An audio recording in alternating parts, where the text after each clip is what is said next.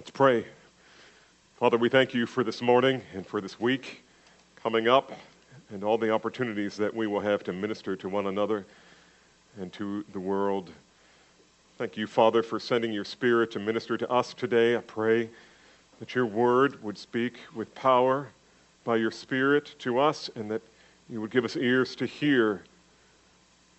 And Father, I pray that the result of this message and this text would be that we would see afresh the preeminence of Christ and glorify him in a manner that is worthy of him, and to do it for our own joy.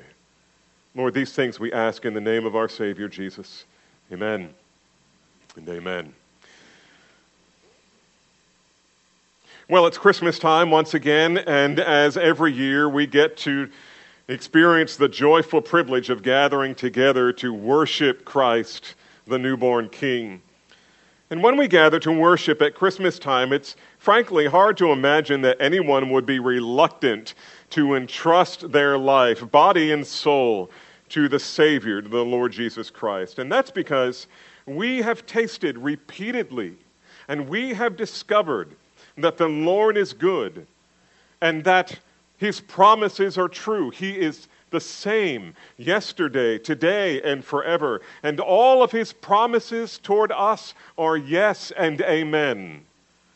And we have benefited from the lavishness of his past grace. And so it seems reasonable to us that we would throw all of our weight and all of our trust on his promises of future grace. Grace for the next moment, grace for the next hour, grace for the next day, and and week and month and year. You know, I suspect in a, in a cultural moment such as this, there are many who, however, are on the fence as it relates to Jesus. In our pluralistic society, there are legions of voices that take exception to the exclusive gospel that declares that there is one God and one Savior sufficient to meet our every need. To say that Jesus spoke with divine authority when he declared, I am the way, the truth, and the life. No man comes unto the Father except through me. This is to offend the spirit of the age. And not only in our time and, and place, but even this morning, as we heard from Chris Johnson, uh, the same thing happening in the little villages in Mexico where he is serving, and probably 10 times more than what we experience here. Our ancient brothers and sisters in Colossae lived in a culture where it was almost universally accepted that there were many gods and many paths to the gods. The true God, however, who spoke long ago, at many times and in many ways, in the fathers, by the prophets, in these last days has spoken to us by his Son. And because of his great love for sinners, Christ Jesus, the Son of God, stepped down from heaven and took on the form of a servant, and being made in the likeness of men. The Apostle John says it this way The Word became flesh the Word became flesh and dwelt among us. And so to the church in Galatia, Paul said, When the fullness of time had come, God sent forth his Son, born of a woman. And that woman, as you well know, was a young girl by the name of Mary, who was betrothed to her husband, Joseph. And this is what Christmas is all about. This is what Christmas is all about. It's about the incarnation of God. Are you familiar with the word incarnation? I wonder how many of you understand what incarnation is. Well, I looked it up this week. Incarnation comes from the Latin caro, which means flesh. In caro means in the flesh. The idea here is that there is something that you would not be able to see unless it were in the flesh or in a human being. And that's what we have in the Lord Jesus Christ. We have God incarnate. We have God taking the form of a human being, a man. It's about, this Christmas is about the transcendent Lord of heaven humbling himself to enter the world the way that we all entered the world, namely by birth as a helpless and dependent baby. Now, of course, I realize that you know these things. Every Christian knows them. But there are always some who question whether this Jesus, born in poverty and in obscurity, really has the credentials to rightly be known as the Savior of the world. Is he the Savior of the world? How can we be sure? Well, the wise men seem to be duly impressed with this child. Simeon and Anna at the temple thought that he was the fulfillment of the promised Messiah. And when he was 12 years old at the temple, the, the, the, the, teachers in the temple were amazed at his grasp of truth and his questions and his answers. When he became a rabbi, none of the brilliant scholars in Israel were his equal. And most impressive of all, he was able to heal the sick, and he was able to raise the dead. And none of his contemporaries, not even his enemies, even made an attempt to say that those miracles weren't true. They were. Nevertheless, while the ability to perform miracles is impressive, it doesn't necessarily qualify one to be the Savior of the world. And so we come back around to the question what qualifies Jesus to be the sufficient Savior of the world? A sufficient Savior for all who would believe. Why should you have confidence that entrusting your life forever to Jesus is wise and safe? Well, thankfully, the Apostle Paul answers that question for us. Inspired by the Spirit of God Himself, he happily takes up the question by peeling back the veil of time and space to reveal who Jesus was and is, even before his 33 years of life in the world. How will Paul accomplish this? Well, he will persuade us that even as an infant in a lowly cattle stall, Jesus possessed all the credentials necessary to qualify him as the eternal Savior. In fact, I would say more than enough, far more than enough. Well, how will he do it? How will he do this? He will do it by pointing us to Jesus relative to his unique relationship with five things. Number one, his unique relationship with the Father. Secondly, his unique relationship with the cosmos. Thirdly, his unique relationship with the angels. Number four, his unique relationship with the church. And number five, his unique relationship with the future. Now, if it sounds like I'm speaking to you rather quickly this morning, it's because I've got five points to cover and no more time than I have usually. So just bear with me, try to keep up, and I'll try to be as plain as I can as we work through this text. Now, I love to preach about Christmas from this text, Colossians chapter 1. I love to preach about this or through this text because it provides the perfect foundation upon which all biblical claims concerning Jesus securely stand. And let's begin, as always, by standing together in honor of God's word and read this text. Again, this is another one of those texts. I think I read it a couple of weeks ago uh, before the morning prayer, but it's one of those texts that basically preaches itself. Nevertheless, follow along with me as I read from the ESV. Paul writes, he has delivered us from the domain of darkness and transferred us to the kingdom of His beloved Son, in whom we have redemption, the forgiveness of sins. He is the image of the invisible God, the firstborn of all creation. For by him all things were created, in heaven and on earth, visible and invisible, whether thrones, dominions, or rulers or authorities. All things were created by him and for him and he is before all things. And in him all things hold together. And he is the head of the body, the church. He is the beginning, the firstborn from the dead, that in everything he might be preeminent. For in him all the fullness of God was pleased to dwell, and through him to reconcile to himself all things, whether on earth or in heaven, making peace by the blood of his cross. May the Lord add his blessing to the reading of his word, and you can be seated. Paul's goal in this passage is to magnify in our hearts the preeminence of Christ. You know, so many times when we preach, Paul gives us so many practical topics, and he wants you to do something. He wants you to get busy. He wants you to get out and, and talk to people or, or repent of something or whatever. And here in this text, he really wants us to worship, to glory in Christ Jesus because of the revelation of Christ Jesus in his word.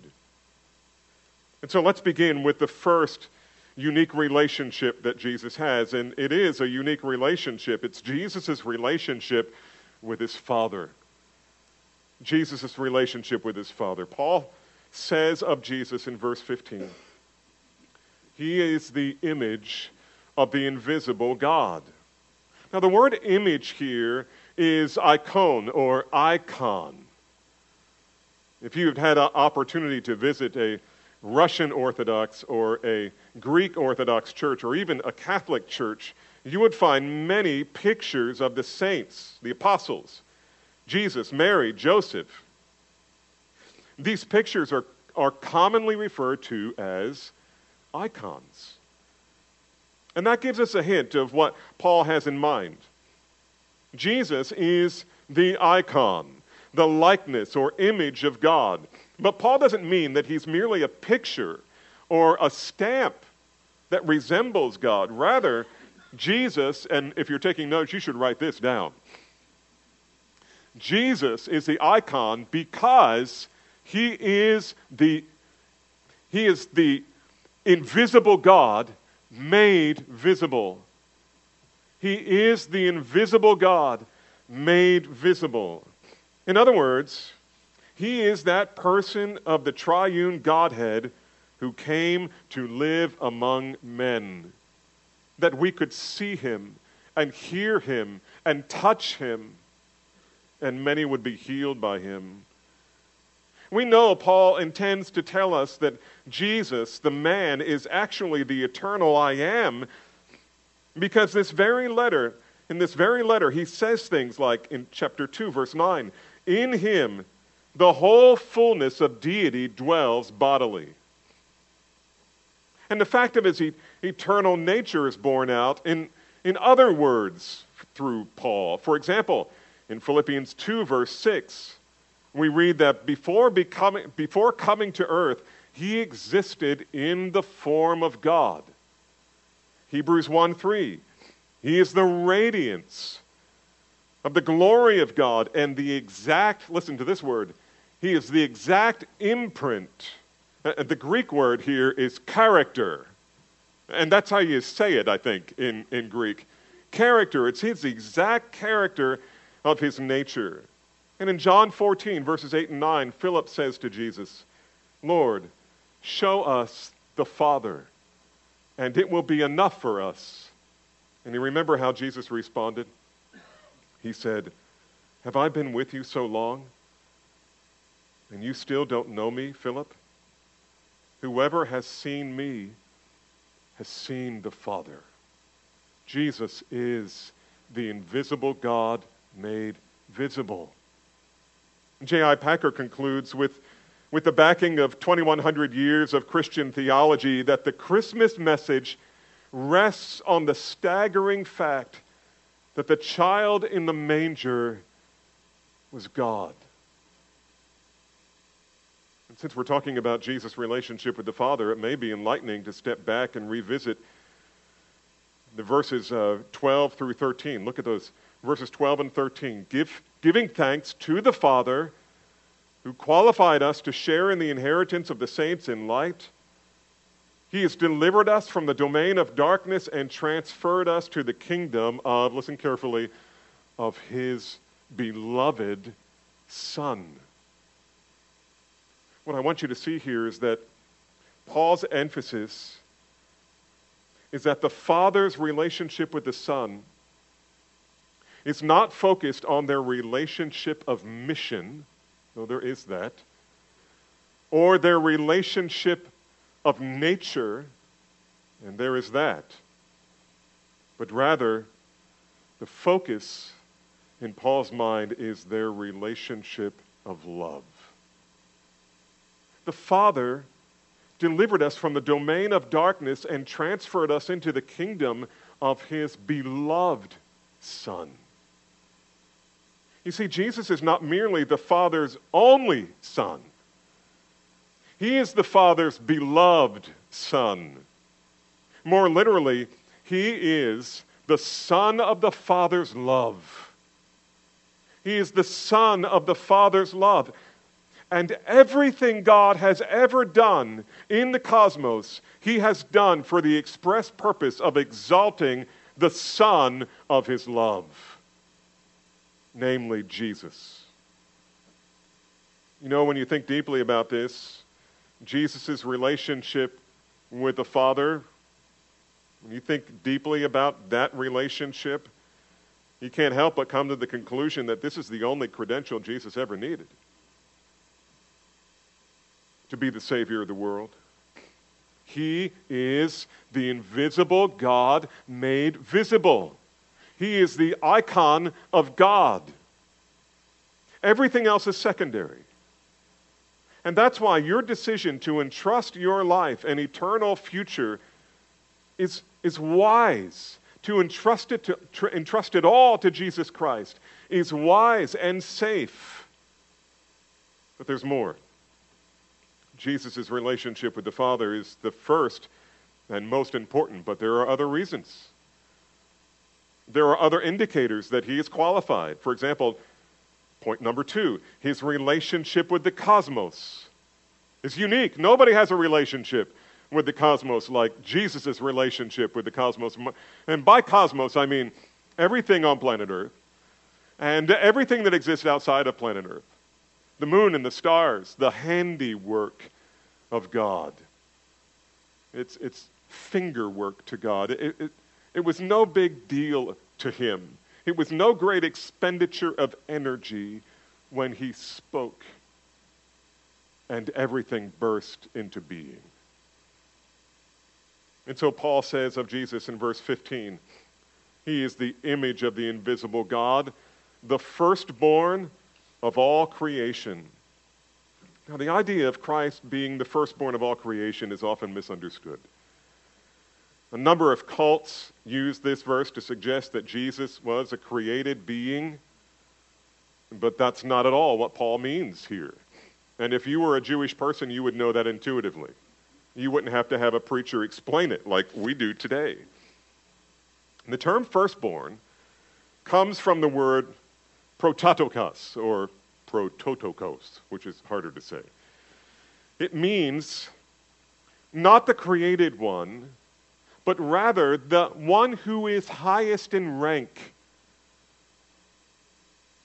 And this was commonly understood among the Jews. In Israel, the firstborn son inherited special rights and privileges because of his birthright.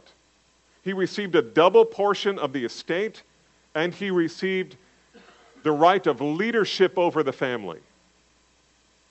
But the person who received the right of the firstborn was not always, listen carefully, the one who received the right of the firstborn was not always the one who was born first. Joseph, for example, you remember the Old Testament character, Joseph, who was the 11th son of Jacob and yet the status of being the firstborn was transferred to him. Genesis 48, verses 20 through 22. We won't, won't have time to look at that this morning, but you can later. Likewise, David, who would become king, he was the youngest. He was the youngest of Jesse's sons. In Psalm 89, God promises, I will make him the firstborn of the highest of the kings of Israel. In his case, David or perhaps David, future son, the Messiah, would be given the right of the firstborn. And so you see, the one who holds the rank of firstborn is preeminent. And this is the key phrase. It's the key phrase for the whole book of Colossians, but it's certainly key here.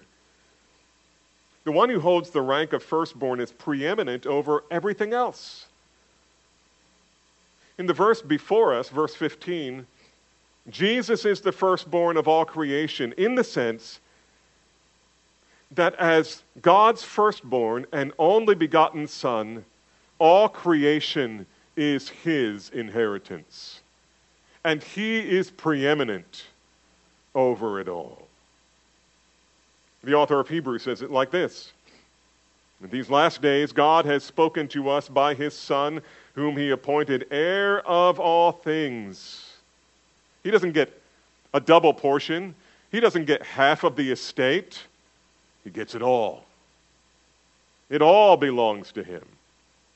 And Paul explains that the entire cosmos belongs to Jesus because he actually created it. He says, uh, For by him all things were created, whether visible or invisible. If it exists, it was created by God the Son. Sometimes the visible creation is absolutely awesome and beautiful. We see its power, we see its intricacy. But there are many things in the created order that are invisible. For example, our eyes can't perceive the magnetic field that encompasses the earth, but it's there, and every day it shields us from the dangerous radiation that comes from the sun. We can't see it, but it's there. We can't see radio waves or microwaves or sound waves, but we use them all the time. I'm using them right now to preach to you.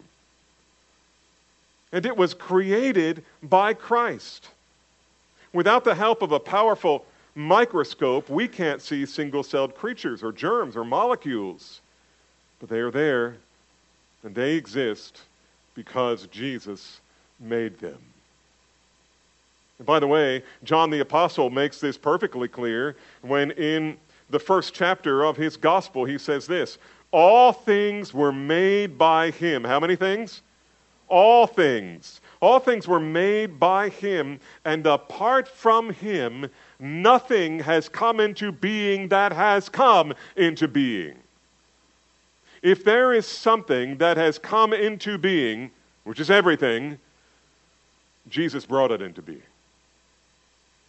He is not only your Savior, He is the Creator. This is exactly what, what we see in Colossians 1, verse 16.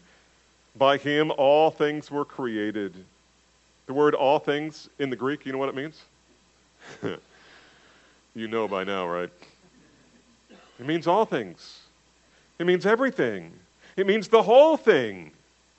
That is, by Him, the whole universe of things were created. If there is anything in the universe that has come into being, it, is, it has come into being because Jesus brought it into being.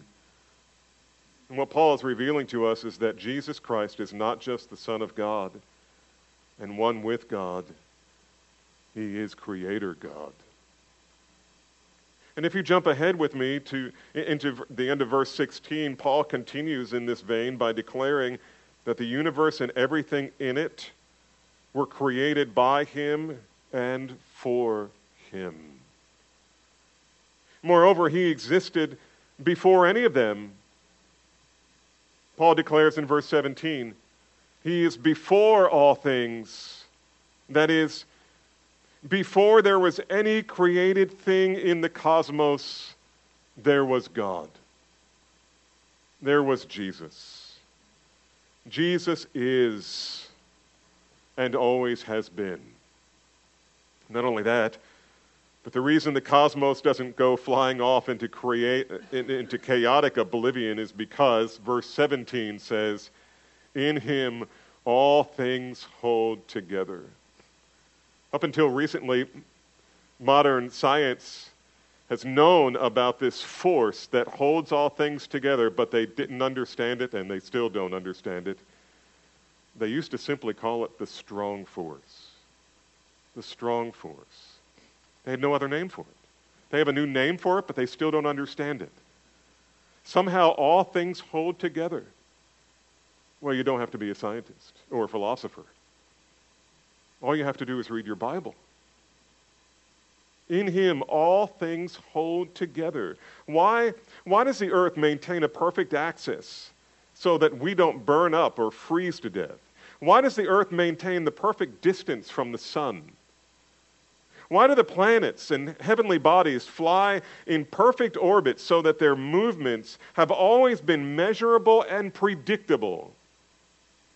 Answer because Jesus not only created them, he actively sustains them. And listen, we are not deists. We are not deists who think that God, we don't think of God as the great watchmaker who created this watch and wound it up and set it on the table to let it wind down. No, no, everything is going as planned. Everything is going just as God said it would go. You look at, uh, at climate change, you look at uh, the fires and the melting of the, of, the, uh, of the ice and the glaciers, and all, listen, all of that, all of that is in the hand of God the Creator. And He has told us from the beginning how things would go.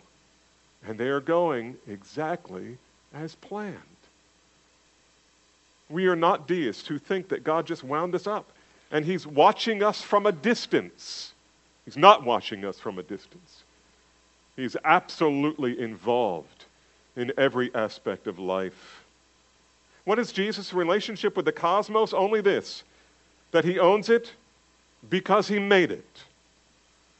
Therefore, he is the firstborn of all creation. That is, he has the credentials of ownership because they are his. They were made by him and they were made for him. And one day, everything will be reconciled in him. And so, when we see the beauty and majesty of creation, perhaps we should stop for a moment with our families, with our kids, with our grandkids and we should look at that bit of creation that resonates the glory of God and say to our families, Oh, come, let us adore him. Christ the Lord, not Christ the baby so much as Christ the Creator and Lord. And this brings us to Jesus' third credential, his third unique relationship Christ's relationship to the angels. Christ's relationship to the angels. Paul writes in verse 16 By him all things were created in the heavens and on earth, visible and invisible, whether thrones or dominions or rulers or authorities. Do those words sound a little cryptic? A little vague? They probably should, unless you have studied these things before. And Paul helps us understand what he, what he means by this by, as we look at his other letters. Especially, we can look at Ephesians chapter 1, verse 21, where we learn that when Jesus rose from the dead, the Father seated him at his right hand in heavenly places, far above, now listen to these words, far above all rule and authority and power and dominion, and above every name that is named. And Paul uses those same terms in Ephesians chapter 6, where he teaches us about how to buckle on the armor for spiritual warfare. And these terms, thrones, dominions, rulers, our authorities, are, are found there.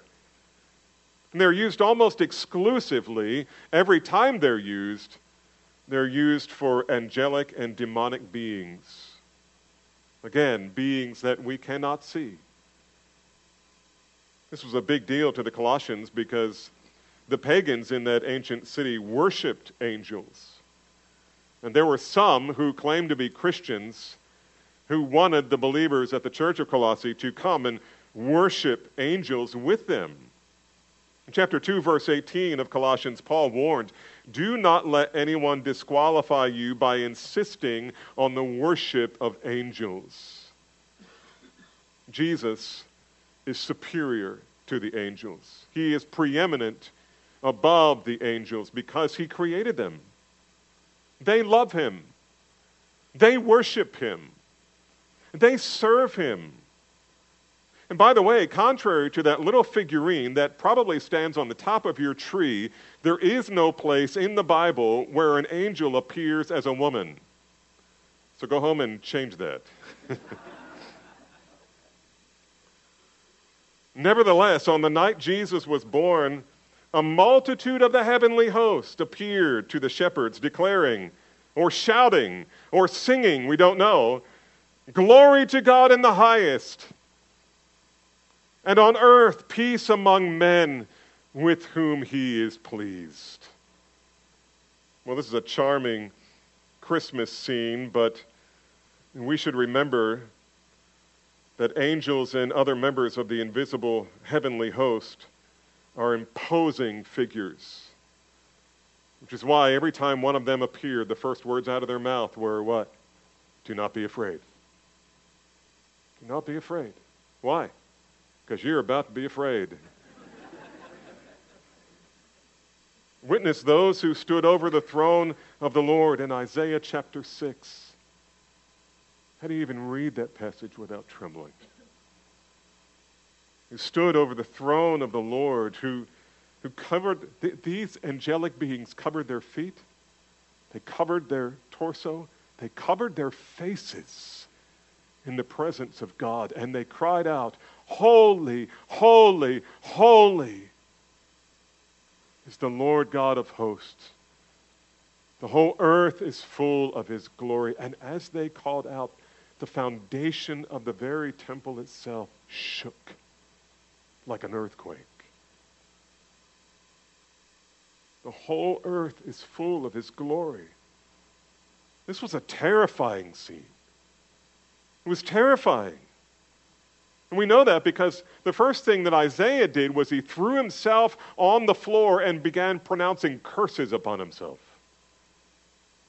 because he had seen God in the presence of his angels. And yet, the Son of God, who was seated on that throne, the Apostle John tells us in John 12 41, is none other than the sovereign King who would be born into the world and given the name Jesus. You know what Jesus means? Yeshua saves. The point is, Christ is not an angel.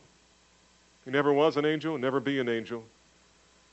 He is preeminent over the angels and always has been. He is the creator of angels. They bow before him. He is their creator, and they exist for his pleasure.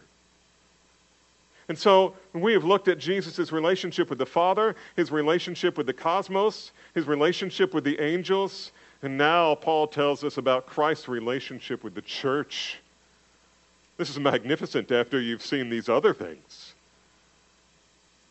Jesus' relationship with the church, I mean, after talking about his relationship with the Father and with the cosmos and with the angels, you would think, well, you know, the church is a little thing. It's no big deal. Can't be any big deal. I mean, look at us. We're a mess. How does he get anything done through us? And yet, here's what the Holy Spirit says verses 18 and 19. And, as if enough had not already been said, and he is head of the body, the church.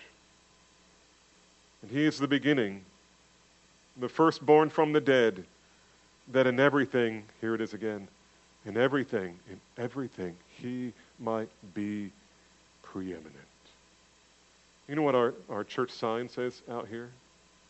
We exist to proclaim the excellencies of Christ. This is very intentional. We understand our role as followers of Christ. We exist to proclaim the excellencies of Christ. Everything else is secondary. He is preeminent. For in him all the fullness of God was pleased to dwell. That Jesus, as head of the church, tells us that of all the peoples of the earth, he set his exclusive affection on the church. He created her by giving her life. He purchased her by his death on the cross. He made an exclusive promise to her to be shared, to, not to be shared with outsiders. The promise is this that those who believe in him, even if they die, yet they will live. They will have everlasting life. Indeed, death for them will not be an end, but merely the beginning of resurrection life in the presence of God. More importantly, in relationship to God. On what basis do members of the church receive eternal life? Well, they receive it not by joining the church, but by grace, God's grace, through faith, as a gift from God. They get it from Christ Himself. He who promised them resurrection is, in fact, the firstborn of the dead. There's that term again. Notice once again that, that Paul calls Jesus the prototokos. Except this, it, this time it's not the prototokos of creation. Now it's prototokos of those who have been raised from the dead. He means all who will be of all who will be raised and have been raised, Christ is preeminent over them all. He wasn't the first one to rise again from the dead. There were some instances in the Old Testament where God raised people from the dead. Lazarus was risen from the dead. And then Jesus was risen from the dead, but he wasn't first in the order. He was first in preeminence. He is the king. And so, what makes Jesus preeminent over the cosmos, the angels, and the church? Only this, verse 19 that in him the fullness of God was pleased to dwell. The fullness of God. Not half of God, not three quarters of God, the fullness of God was pleased to dwell. Here's an allusion or a hint back to what I said earlier that this is God's beloved Son. He was pleased for all of his deity to dwell in the man, Jesus. How do we know Jesus has the credentials to be the Savior of the world? We know it because Jesus' relationship with the Father his relationship with the cosmos, his relationship with the angels, his relationship with us, the church. And finally, we see it because of Christ's unique relationship with the future. This is amazing. I mean, all of this is amazing. And here we read this And through him, to reconcile to himself all things, whether on earth or in heaven, making peace by the blood of his cross. By the way, when the angels sang, Glory to God in, in the highest, and peace among men, that peace is the opposite of war. And it isn't for all men, it's not what the text says, for those with whom he is pleased. You can't earn that, you can't buy it, you can't work your way into it.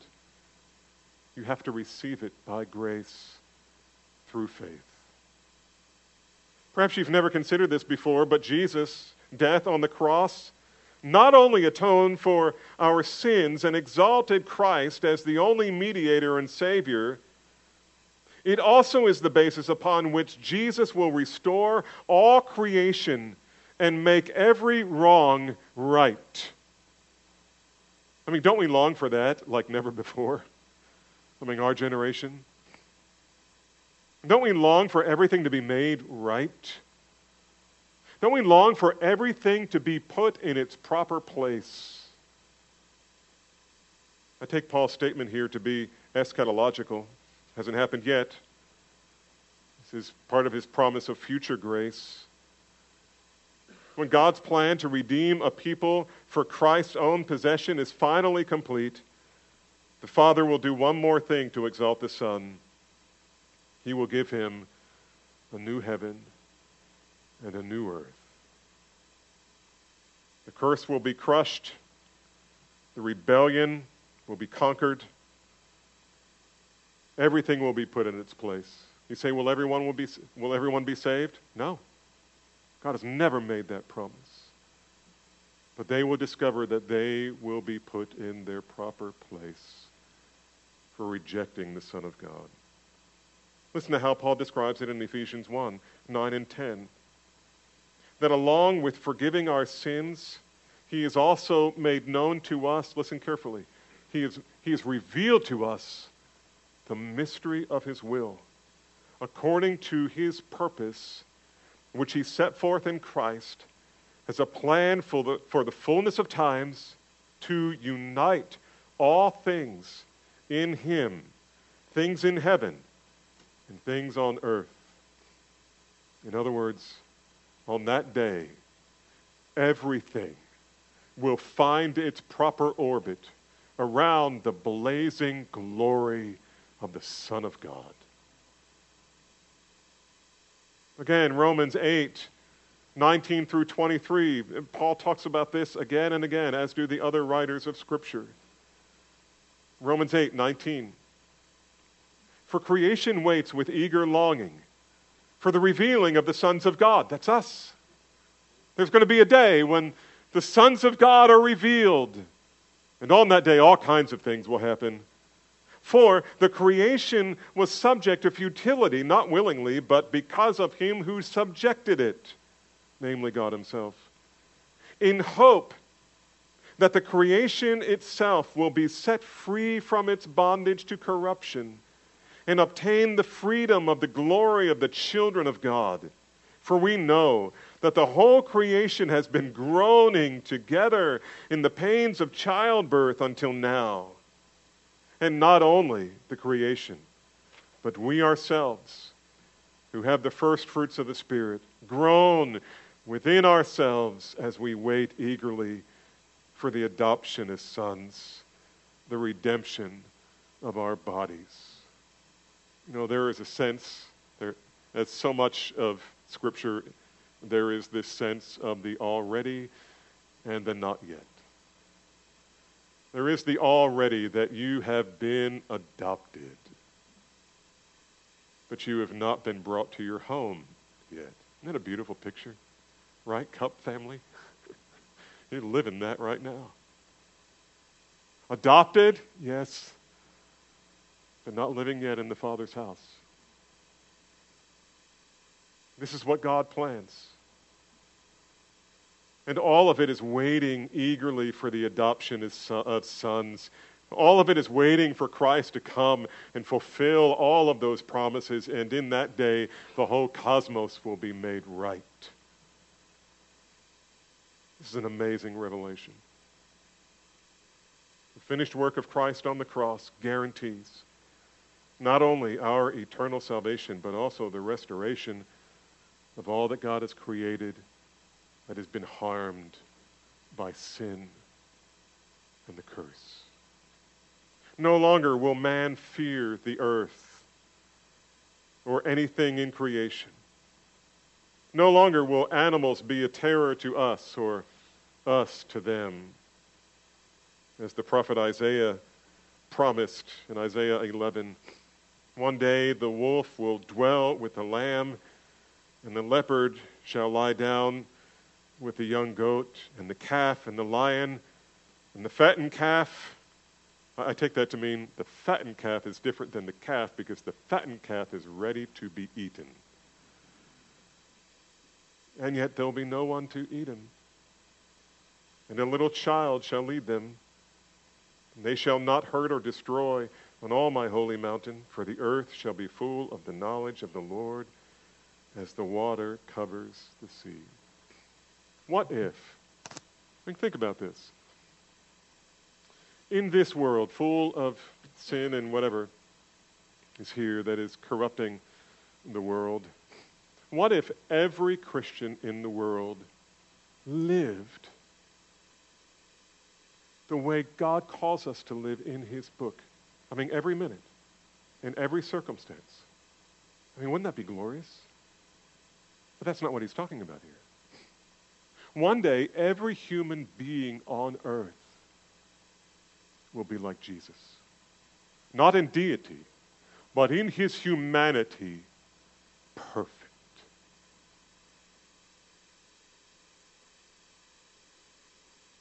Of course, the nations say that they desire no more war. And God promises that that day is coming, but not by might, not by power, but by my Spirit, says the Lord. Paul speaks of these things by reconciling. He speaks of things being reconciled to Christ. He's not teaching universalism. Rather, he's showing us that the preeminence of Christ is so magnificent that in the end, everything will be rendered in its proper order. The heavens and the earth will be restored. Sin will be banished forever. Believers will finally experience the fullness of eternal life in the presence of Christ. The unbelieving will fall under God's righteous judgment, and Christ will rule as Lord over all. As Paul famously said in the book of Philippians, that at the name of Jesus on that day, every knee will bow and every tongue will confess that Jesus Christ is Lord to the glory of God the Father. To the glory of God the Father. Isn't this a beautiful picture? This is Jesus coming to earth. His people exalt him. The Spirit exalts him. God exalts him. And then God gives to Christ everything that belongs to him. And so let there be no mistake. Jesus Christ possesses all the credentials necessary to be the Savior of the world. And so, what are you waiting for? What are you waiting for, my friend? Today would be the perfect day to fully surrender your life to His rule, to experience the fullness of joy that comes from being forgiven of all of your sins. It could be for you today if you would receive it. You can't earn it, you can't buy it. You can only receive it by grace through faith as a precious gift from a gracious God. Let's pray. Father, we praise you for these truths that you reveal to us in various scriptures, but certainly here in Paul's letter to the Colossians. Father, may it be your letter to us today. May the focus of our heart and the delight of our hearts, the preeminent delight of our heart this week, be the person and work and glory of Jesus Christ. Oh, Father, may it be true of us. Help us, Father, to discipline ourselves to that end this week and to live in the joy of it and to let our light so shine before men that they will see our good works and glorify our Father in heaven. Oh, Father, do it, we pray, for your glory. For we pray it in Jesus' name.